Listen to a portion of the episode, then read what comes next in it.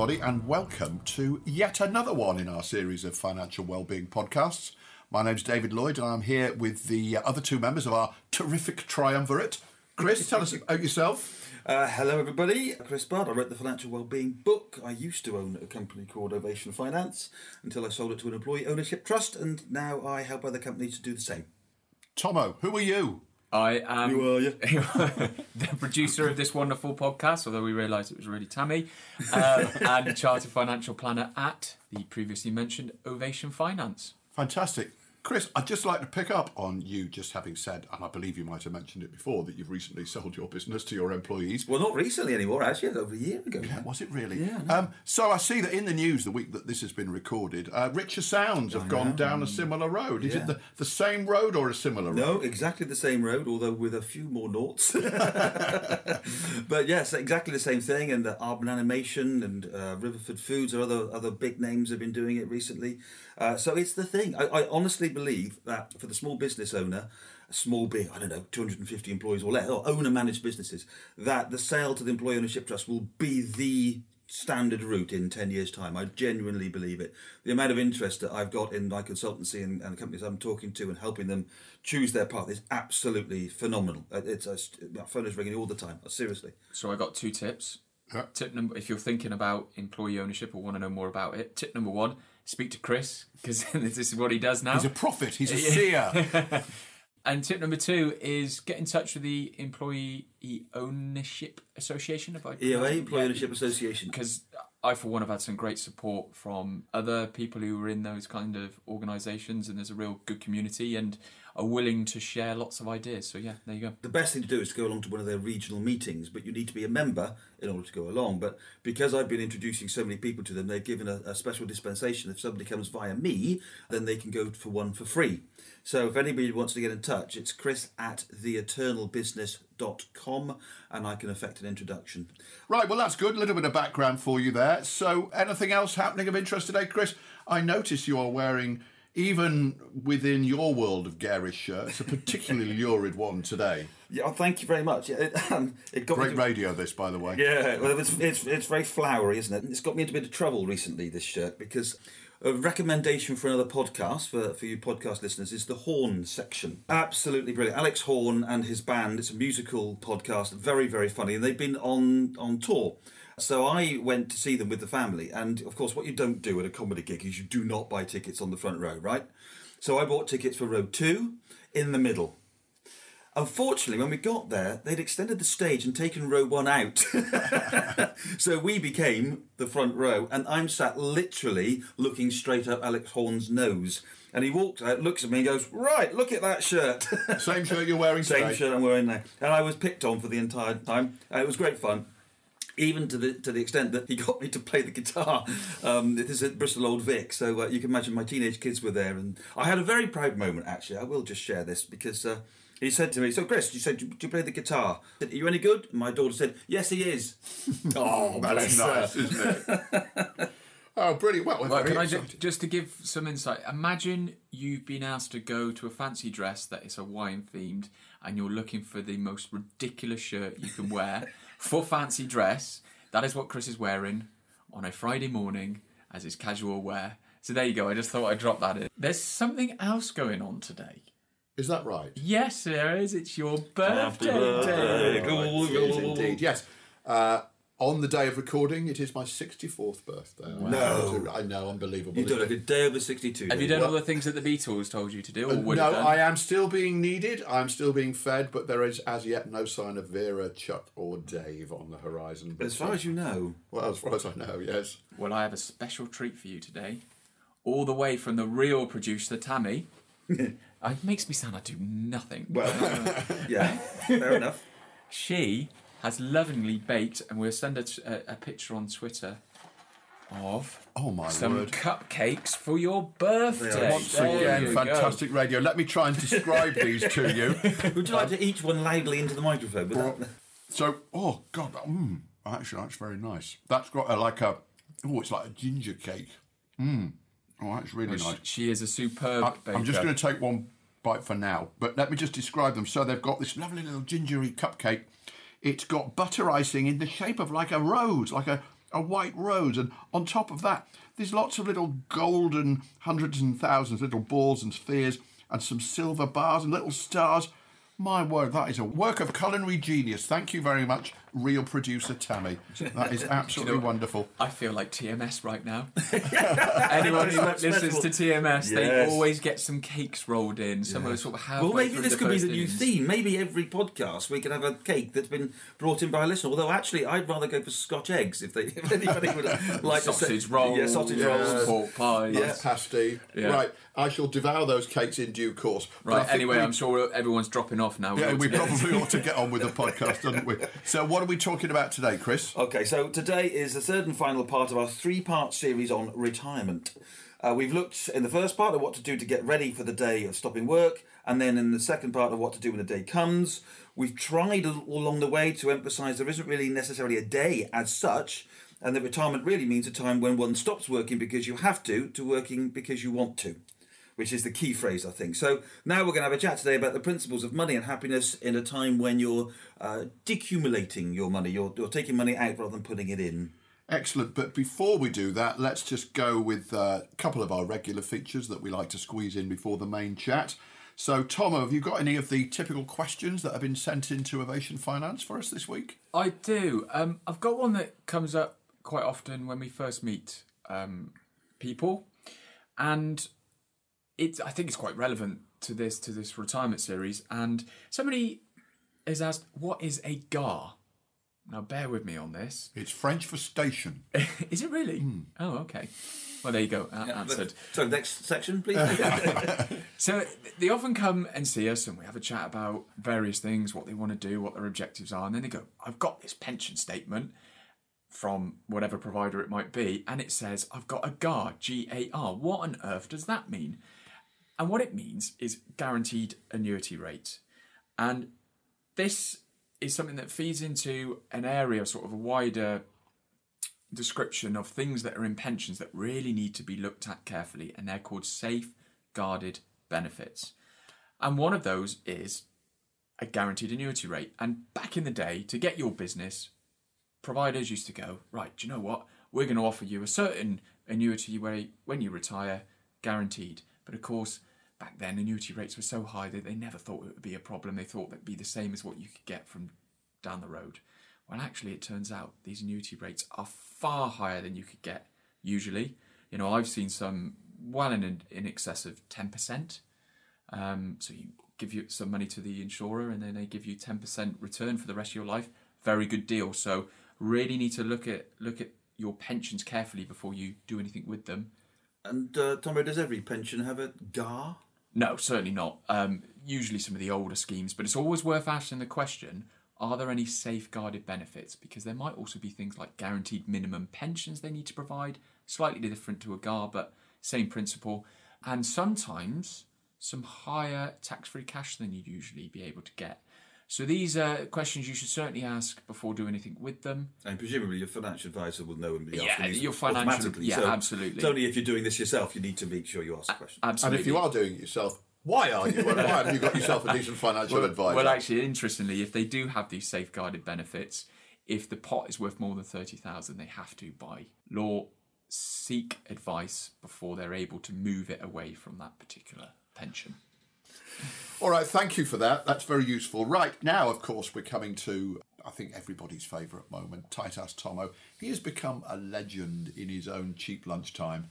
Uh, the man that took Chris and a colleague out to lunch, encouraged them we still are out to lunch actually. yeah, encouraged them to have a particular meal, which lo and behold was one he just happened to have a voucher for. It was a very nice meal and also a very cheap one. Ever since then, each time we do one of these financial well-being podcasts, Tight Ass Tommo comes up with another one of his tips. So there's an interesting philosophical point there, David, that has Tommo done one thing which has then caused a reputation? Or did that one thing reveal his true nature? Well, that is an interesting philosophical debate. It's not one I think we should perhaps pursue now. Not, not with him in the room, maybe. Not with him in the room, yeah. But when we've had a few beers later on, All right, we'll That I won't be paying for. Well, I've got one this week that I'd like to just quickly run past you. We mentioned this in the financial wellbeing book, and then I'd like to just expand upon it a bit, which is don't go shopping in the supermarket when you are hungry. The Gretchen Swanson Center for Nutrition in Nebraska, that world renowned uh, institution, uh, did a study which proves that we uh, buy not only buy more food, but we buy food of a lower nutritional value when we're hungry. So even if you just eat a piece of fruit or uh, you chew some chewing gum as you go around the supermarket while shopping, will save you money and improve your diet. Sounds like a pretty good tip to me. Healthy and makes you healthy and wealthy. right, oh master, educate us. Well, I recently uh, just come back from a trip to Venice. Um, that's not the Tight Ass Tommo tip. Oh well, you know, spend your money on experiences. I really really enjoyed it, but it's actually about the duty free area. So if you're a lady or, or a man, We're going to be one or the other, Yeah, probably. well, you'll see where I'm Uh, going with these this. gender fluid That's true, years, that's not true. necessarily I did put the so. probably in quickly, just to. Don't put any makeup on before you go to the airport. See where this is going. Um, or perfume or aftershave because there's a wonderful array of testers available in the duty free section for you to put on. Brilliant. That is very, very That's true. a cracker. Actually, I know it's very, very true. So whenever Gail and I go abroad somewhere, and the minute we're walking through the duty free section, I mean, is, is it still actually duty free? Because you don't pay No, it's duty not. anyway. No, it's it's the cheap section. It's not, it's more expensive. We're assailed with the wafts of various perfumes, and, uh, and invariably, uh, one of them is nearly always bought. It's, it's brilliant. I, I come out of it smelling like I was when I was a teenager, spraying every aftershave I could find. It's great, get my money's worth. the bit of Joe Malone. Right, okay, enough of the uh, terrible attempts at product placement. Chris, Okay, so today's subject is going to be all about uh, retirement, um, taking money out, and enjoying your life. Now, I think we've got to stress that retirement, again, is not about stopping work and sitting down on a sofa and vegetating. You know, it's about having options in life. So that's it doesn't have to be for old people. We're really talking about having options in life. Right, so today's subject, actually one more than most others in this series, is is increasingly close to my heart. Well, I think you're a man who squeezes every ounce of well-being out of his life, David, and it's his, it's his semi-retirement, even if I'm not sure we can call it that. Uh, maybe we should just hand this podcast over to you. Well, yeah, semi-retirement. I mean, I am at the moment. I've just completed my seventieth episode of Doctors. I'm currently writing a, a a stage musical for the West End. I'm writing a novel. I've got two teaching jobs. I'm doing various MCing jobs and, and sort of public speaking events, including the Financial Wellbeing Conference. So uh, the, the notion that I might in any way be retired is news to me. well, that that's kind of the point because uh, it's about working because you want to, not because you have to. You you can choose which jobs you take, and thank you for taking the financial wellbeing conference hosting job. Um, and uh, presumably you're choosing ones that you enjoy because all of those things that you've just said sound absolutely fascinating. Indeed, and, and, and I have always been lucky in, in the work that I do, in that it is by and large work that I do enjoy. Uh, and I guess that is to some extent a choice, but there is also still a financial imperative. I'm not quite at the stage yet where I can just go, well, I'll turn that job down and I'll just do that one because I still do need to earn money. Hmm. But, but I certainly am in a position where I'm very fortunate in that by and large I enjoy the work that I do. So Tommo's going to comment a bit later on some of the technical aspects of the decumulation phase um, with investments and pensions, etc. But first, uh, I'd like to just look at some of the principles of financial well-being and see how they might apply to this period of being able to choose, to some degree or another, to what each day holds. Now, this might astonish you, but actually, in anticipation of this podcast, uh, rather than just turning up on the day, I actually did a little bit of research of my own. You were bored at home and using Google again, weren't you? I was indeed, yes. uh, and I've been browsing that there interweb, which is fascinating. And uh, what a load of old tosh I found. But, but we won't go into that. Uh, but one website, The Motley Fool, uh, ran an article on, on what to do if you're bored in retirement. And this was uh, aimed, I think, at an American audience, but uh, I don't know whether it would apply to uh, British people as well. But a couple of the tips they had was to set up your own business which seems to me uh, a bit of an ambitious thing to do when you're just stopping work, uh, depend unless it's something that you know a lot about, or also suggest that you become a landlord. Yeah, I I think it's fair to say boredom is most certainly not a good reason for buying a property and renting it out, let alone setting up a business. By all means, if there is this sense of purpose in it, absolutely go for it. But for boredom's sake, you know, you're getting into what is quite a quite a hands-on um, an involved process that The big commitment. big commitment that could actually be causing you stress and, and, and actually cause you issues in retirement. Yeah, it's certainly not the sort of thing. I mean, I've always been very active. I've always enjoyed being busy, and when the time comes when I actually do retire, if that time ever does come, I will still want to be active. But I can't imagine that I would want to take on something that would cause me that level of of stress. So I want to make a point here about not just that website, but other websites that um, are money focused websites, and the advice that they give is how to make more money. Well, in retirement, it's not the idea to be making more money at that point. The whole point of these podcasts, the book, and the whole financial well-being stuff we do is to stop just thinking about making money and think about enjoying life and what makes you happy. Exactly. I cannot wait until I don't have to make money anymore. I cannot wait to wake up and go, oh, I just oh, I think I'll just watch the cricket today. You know, So because- it, Uh, If I just jump in here, and that's what if, if you don't need to make the money, just doing it because you're bored goes counter to everything that should Exactly, be done. exactly. I, I would caveat that you know if you actually need to go out and make money, I understand that these these possibilities need to be explored, but just for the sake of making money because you're bored, I'm not, I'm not sure that's really really tying into That's anything that's at what all. that's what bugs me about that. Yes, if you're bored, go and make money. No, if you're bored, go and find purpose. Exactly. Find purpose. Find something you, you're going to enjoy doing. There's a quote by somebody called Eden Philpott. The people sensible enough to give good advice are usually sensible enough to give none. That's a great line. So on that basis, I shall shut up and Yeah. say no more. Uh, caveat: unless they're well experienced and qualified people to give said advice, such as us sitting as around you, this yeah. way. Yeah, Yeah, exactly. Obviously, Tommo is the exception. Ignore anything Chris and I say, but Tommo is God. Right, thanks for, for- Other deities are available. so let's let's stick to theories, okay? Um, and the most important theory here is that our social relationships are the biggest contributor to our levels of well-being. Now, in previous podcasts, I've quoted a Harvard study, and if anybody hasn't done it yet, go on to YouTube, type in Harvard study on happiness, and it's just the most fascinating watch. Um, in this study, which followed a cohort of people through their entire lives, um, and at the, a young age, they predicted that money and fame would make them happy. But the reality was that it was the quality of their social interactions that impacted greatest on well-being, even to the extent that those who reported loneliness tended to die earlier. So the thing about leaving work is that we leave behind those daily interactions with work colleagues. So whilst many people will enter into their retirement thinking about bucket lists and travel and these sorts of things, which is great, but the longer term plan should involve how to replace those social relationships.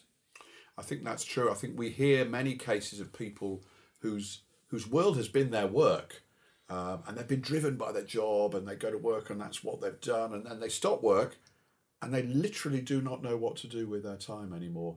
They perhaps have this imagination that tells them they're going to go off and play golf or anything, but without the structure that work has brought to their lives, quite often many people just kind of go to pieces a little bit. So I think, I mean, as I say, as I've been self-employed pretty much all my life, um, I'm used to the variety. I'm used to the planning. But, the other thing is that for me, and it just goes back to something we were talking about before, because I don't get paid holidays or sick pay or any of that, I am driven by work in a way that even if I'm, you know, relaxing as I've missed it this week, unfortunately. In the past, I've, I've gone to like one day cricket internationals or test matches with you, Chris, and we've been sitting there on a Tuesday afternoon watching the cricket, having a beer. There's always a little voice at the back of my mind saying, You should be working now.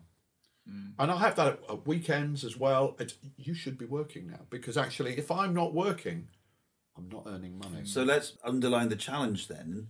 Is perhaps in retirement, then you can still work. No one's saying you stop work. That's Yeah. entirely the point.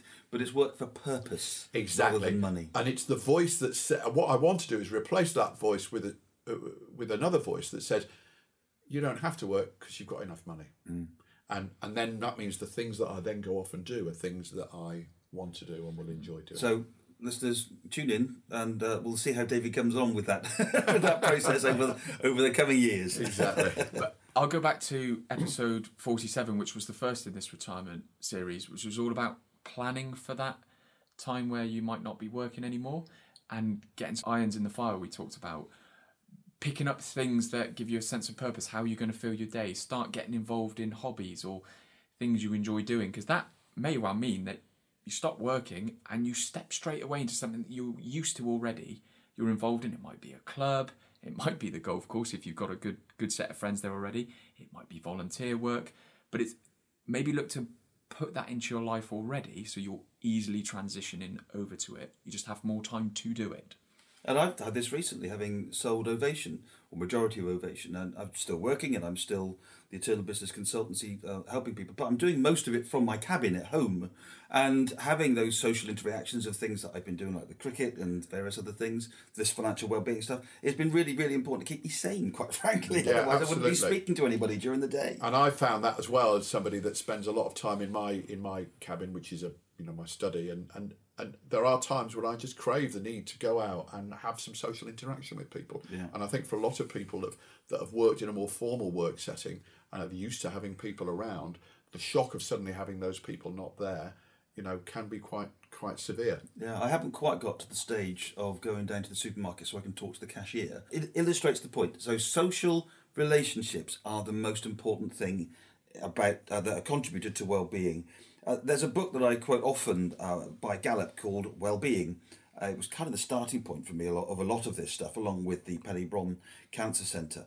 And in it, the authors bring together a huge amount of Gallup polls and studies to draw many conclusions about what makes us happy.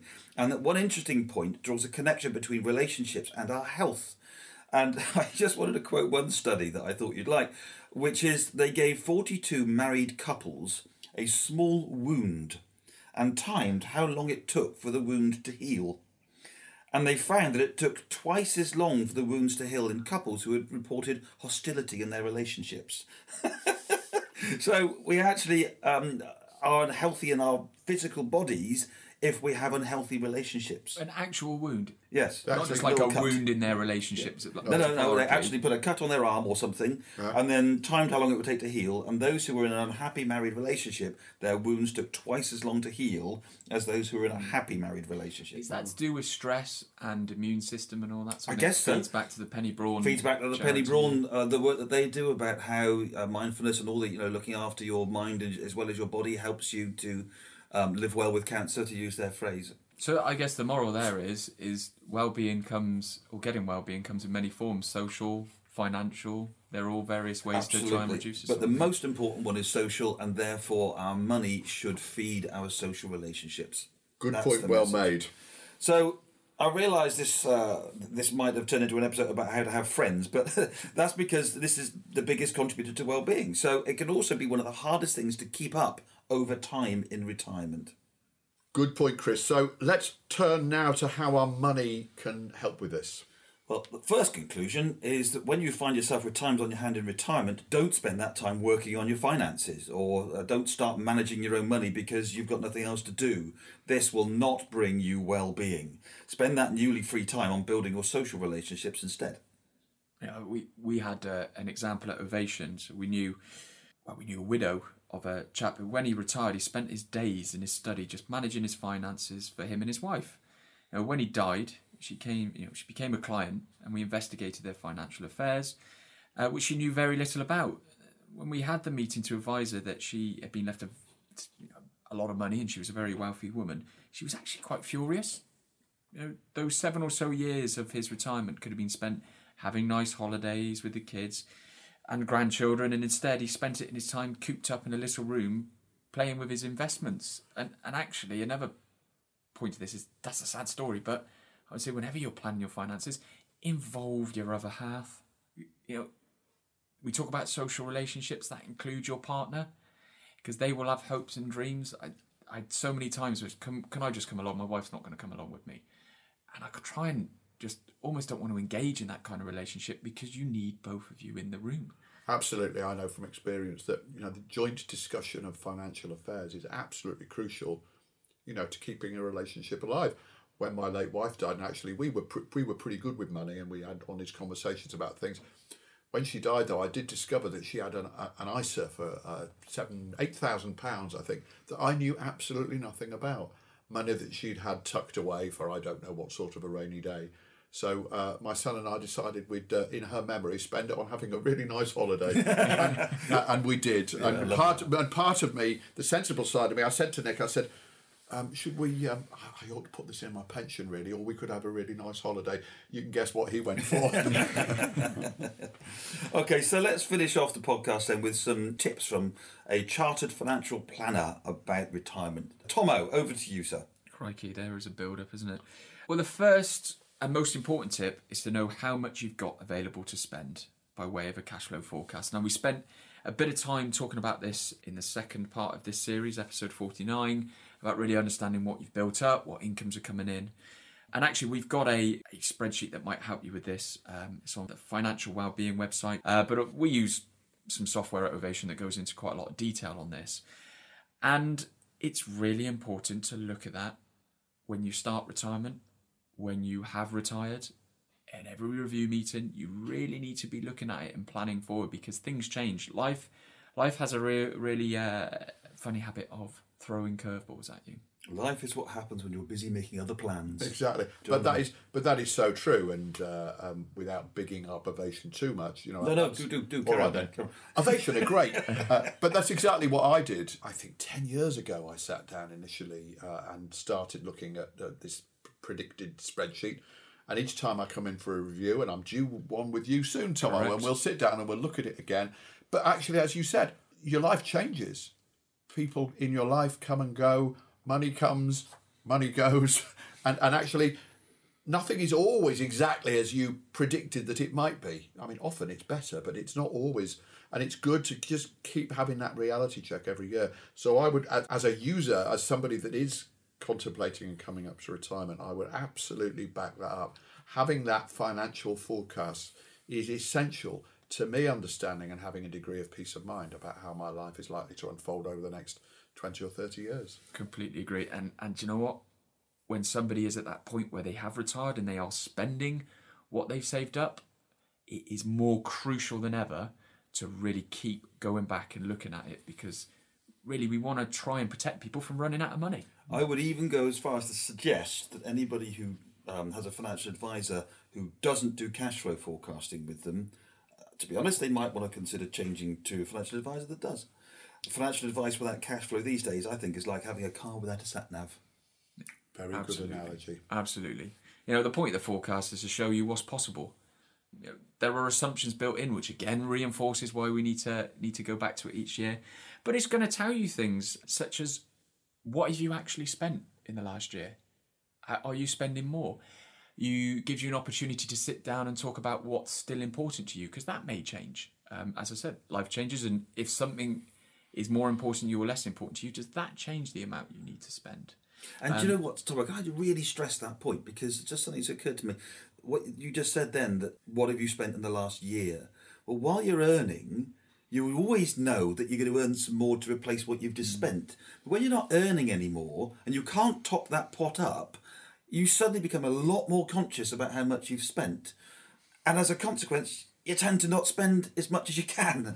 Well, that, that can be the danger, you know. So I've known a lot of people in retirement who who never look at their bank account are suddenly taking quite a lot of interest in their bank account.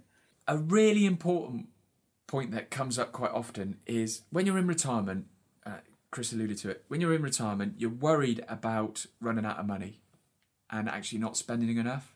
So when you go back, review what you're spending, if you really have got enough money and you're restricting yourself unnecessarily, it's important that you get that nudge to, to spend and enjoy life. I see it time and time again that transition from accumulating money to spending the money that you've that you've built up is just encourage people spend a bit more.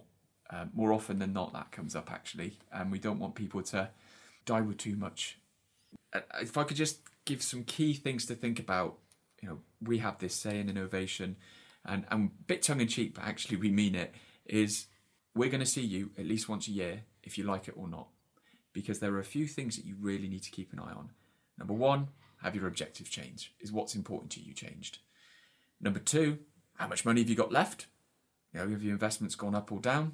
Number three, how much do you need? How much you need to spend? What income do you need? Have there been changes in legislation such as tax? You know, that might be opportunities to be able to draw a bit more, or you might need to be a bit careful. You might be paying a bit more tax. And finally, it might well be that we need to tweak the investments that, that are underneath there to make sure it works. And actually, it's not final, because if you've got a pension, there is one thing that you should really think about is when you're drawing down, let's say you're drawing down in income drawdown, we've talked about this before, is now the right time to buy an annuity? Things like this really need to be considered at the review meetings to make sure that your money is still doing what it should do for you. It is not a one off exercise when you hit retirement. So having control of daily finances is one of the five main components of financial well-being, and we often interpret this as how not to go into debt and how to save more money. But in this instance, we're talking about making sure you spend what you're able to to maximise the fun you have in retirement. Exactly. And on that upbeat note, we've covered an awful lot today, actually, and perhaps gone off at tangents occasionally, but it's been a very interesting discussion. I hope you at home have got something out of it as well, and that, of course, you'll join us next time we do another one of these financial well-being podcasts.